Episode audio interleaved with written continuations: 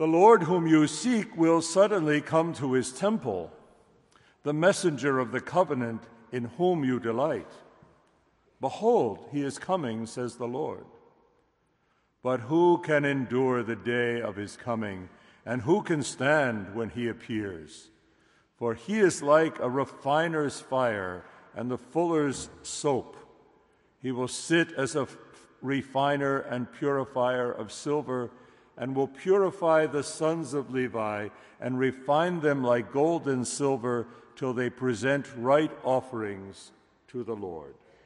In the name of the Father, and of the Son, and of the Holy Spirit. Well, in today's gospel of the presentation of our Lord in the temple, uh, this prophecy of Malachi is fulfilled. Uh, we are in the midst of the Christmas octave.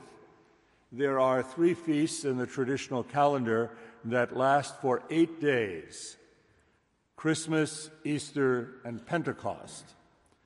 And the reason the church celebrates these feasts for eight days, in imitation of the Jewish calendar of old, is that one day is not enough to unfold the mystery.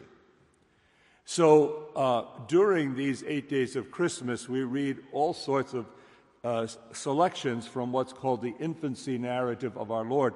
And it's not an attempt to chronologically reconstruct uh, the events of the Nativity. We do that too. For example, on the eighth day, we uh, read the Gospel of the Circumcision, and on the 40th day, we celebrate the presentation of our Lord in the temple, the 12th day, uh, the Epiphany, and so on. But that, so there are two things going on here.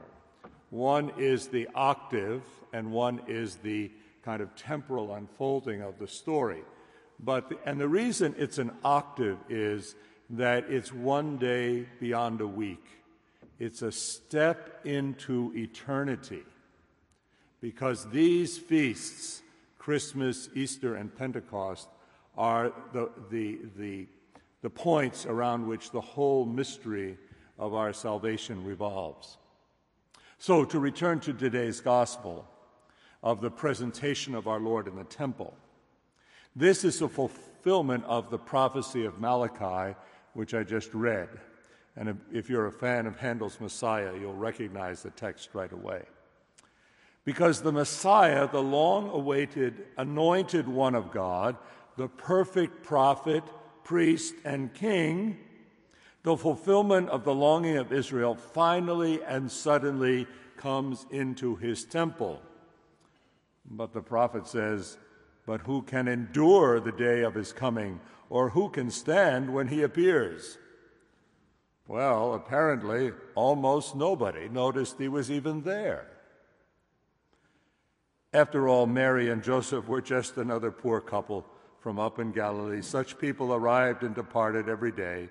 No, the, no one paid them any notice at all except old Simeon and Anna. Now, you've all met Simeon and Anna.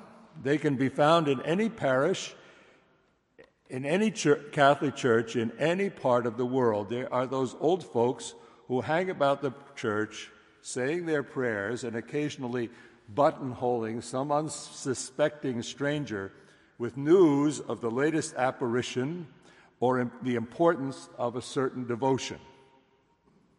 Now, people speak of them affectionately, but generally try to avoid them because, after all, uh, they're not being uncharitable, but time is precious. We have to get to work we have to go shopping. We have to get the kids to swimming lessons, right? Hmm? This great event, the reason for which the temple was built was almost unnoticed. And the whole story of the birth and childhood of our Lord follows this pattern and should be a great lesson to us God comes to us in simplicity and ordinariness. He hides from us his glory and power. And in this, he shows us great mercy. In this, he enables us to fulfill the very purpose of our existence to love him freely. Were God to show himself as he truly is, it would kill us. For scripture tells us that no man can see God and live. Had the Son of God descended on the clouds of heaven into the midst of the temple, there would have been no room for faith or love, but only surrender to the conquering Lord. And the priests and Levites would have bowed down. But what would have been in their hearts except fear and trembling? And for us today, who suddenly, for whom the Lord suddenly comes into this temple in silence and obscurity under the appearance of a bland and tasteless host and a chalice of cheap, cheap wine, just as inconspicuous as the Christ child in the arms of his mother. So, who among us will welcome him into the temple of our bodies and souls? Who will allow him to purify us, each of us, with the fire of his love? Will we, like Simeon, take him in his, uh, our arms and give thanks to God for his mercy to us? Who will realize what is really going on? This, this realization of what's really going on is what Christmas the incarnation, the birth of God made man, is really all about. God is with us, and we almost never notice. If only we could realize his presence in action in our lives, would we ever sin? Would we ever fail to thank him and praise him at every moment of every day?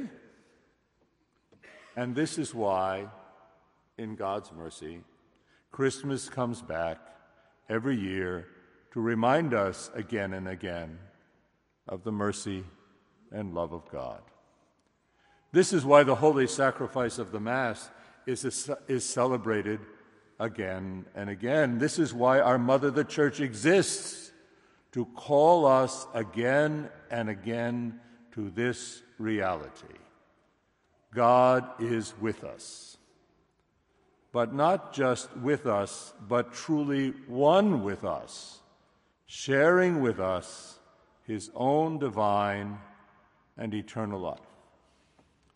So perhaps Anna and Simeon are not as daft after all. Perhaps they are the ones who really know what's going on.